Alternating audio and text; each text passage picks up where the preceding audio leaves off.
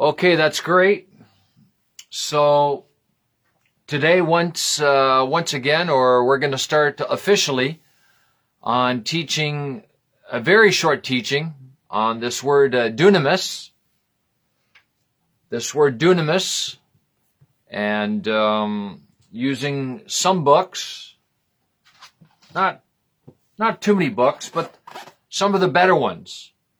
Some of the better ones is holding both the here Zodhiates and Strongs in my hands here. And uh, don't ask me for my books. Uh, go get your own. They're available. And one of the key definitions for this dunamis is achieving power. It's achieving power. Power to achieve certain things.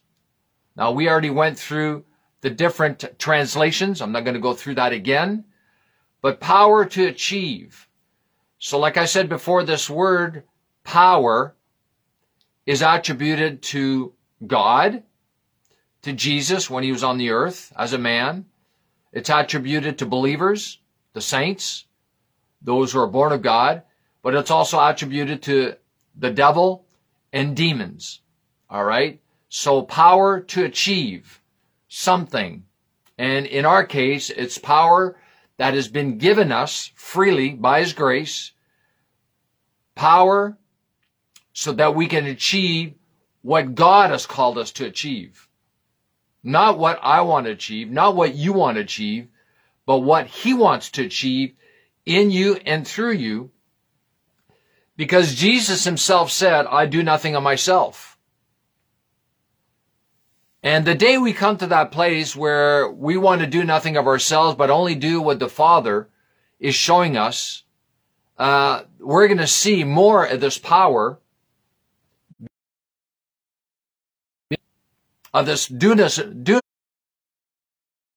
dunamis power being worked, being exerted through our lives. All right. So, according to the Englishman's Greek concordance of the New Testament, this word dunamis, I'm going to start with the believers. We're going to focus on what the word says about believers. All right. So this word dunamis, look at this. This word dunamis is used five times in Ephesians, the epistle to Ephesians. It's used five times. All right. And it's used four times regarding the believers, regarding us, those who are born of God. All right. It's used four times. So we're going to look at those very quickly. I always try to make these short for obvious reasons, for different reasons. When I do videos, I make them longer. So the first reference to this word dunamis for the believer in Ephesians is found in Ephesians 1:19. Ephesians chapter 1 verse 19. I'm using the amplified. This is the amplified. I like it. Um, I got my King James with me here, but I like the amplified for different reasons. We don't go, we're not going to go over that.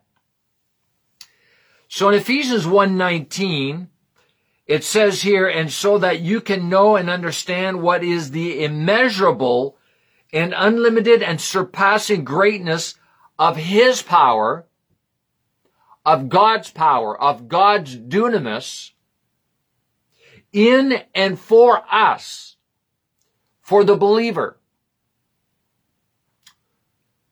who believe. Very interesting. Who believe. As demonstrated in the working of his mighty strength. There's all kinds of stuff in here. All right. I don't have time to pack this. All right. We'll look at this later on another time. All right.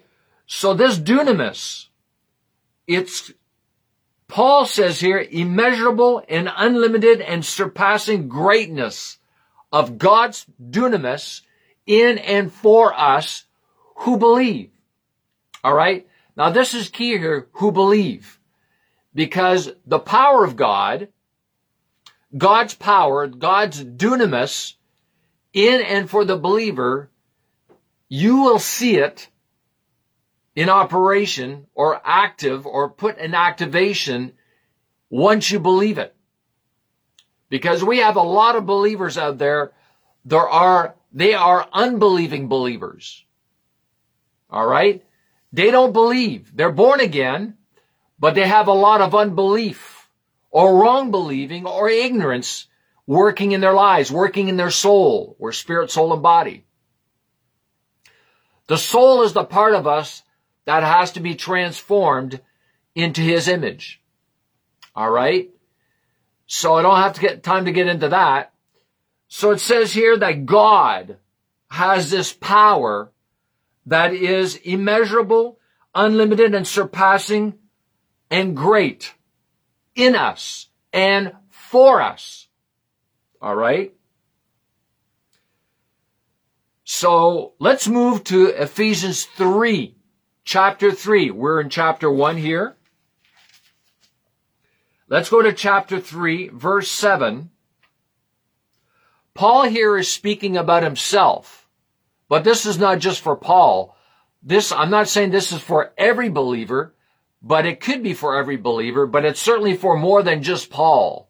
All right. Now it says here in verse 7 of Ephesians 3, where this word dunamis is also used, of this gospel I was made a minister according to the gift of God's free grace, undeserved favor, which was bestowed on me by the exercise, the working in all of its effectiveness of his power, his dunamis. All right. So this is for believers. Guaranteed this is for believers because like I've said before, preaching the gospel, sharing the gospel, whether it's towards the lost or the saved, it's got to be done in power. It has to be done in power because if it's not, it's basically worthless. Basically. All right. It's better than nothing, but it's basically worthless. So this power that has been given to us already, and we're going to, we're going to look at this next. It has to be believed.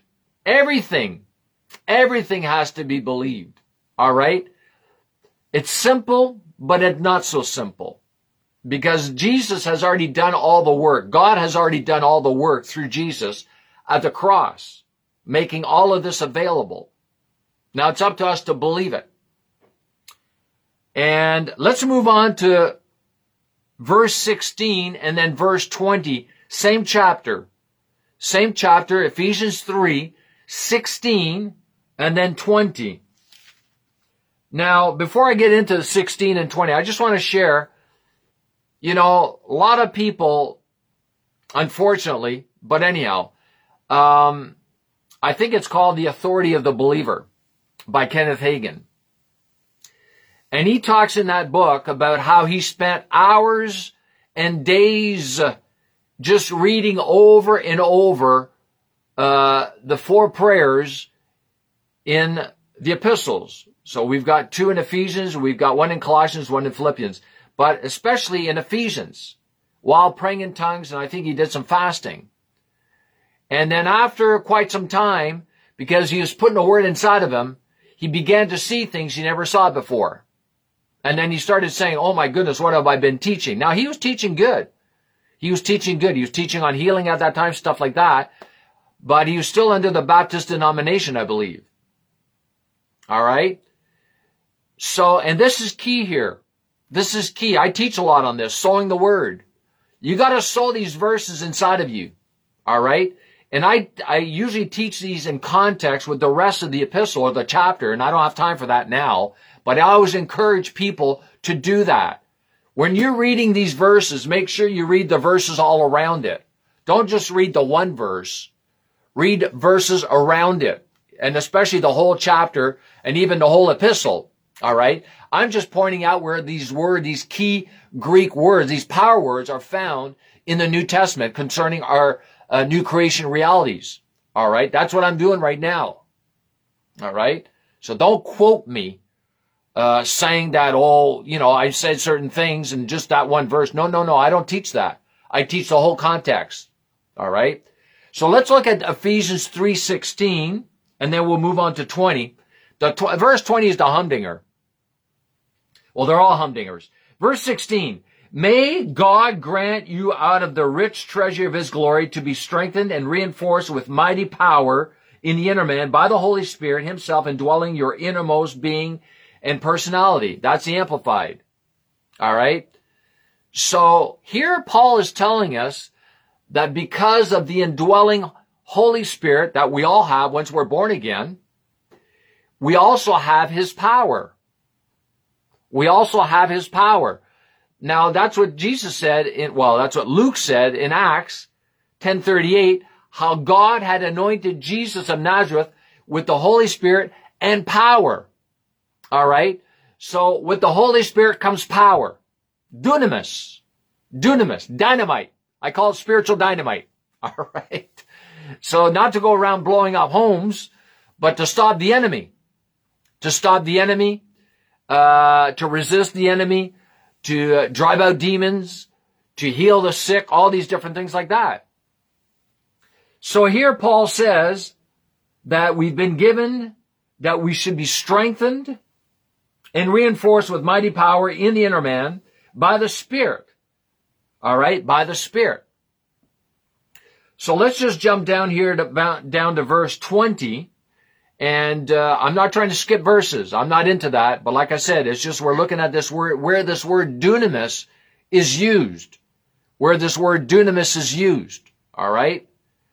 So here, now to him, God or Jesus, whom by in consequence of the action of his power, of his power, God's power, dunamis, that is at work within us, that is at work within us, is able to carry out his purposes and do super abundantly far over and above all that we dare ask or think, infinitely beyond our highest prayers, desires, thoughts, hopes, or dreams.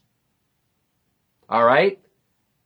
So, Paul is telling us here that this power already resides within us. We already have this power. And most Christians, especially charismatics, they know this verse and they quote this verse and that's good. That's good. And they need to keep quoting it, but they need to speak it. They need to confess it. They need to uh, sow it, meditate it, and hopefully in context, hopefully in context with the rest, all right? Especially with the prayer, you know, because this is part of a prayer that Paul prayed.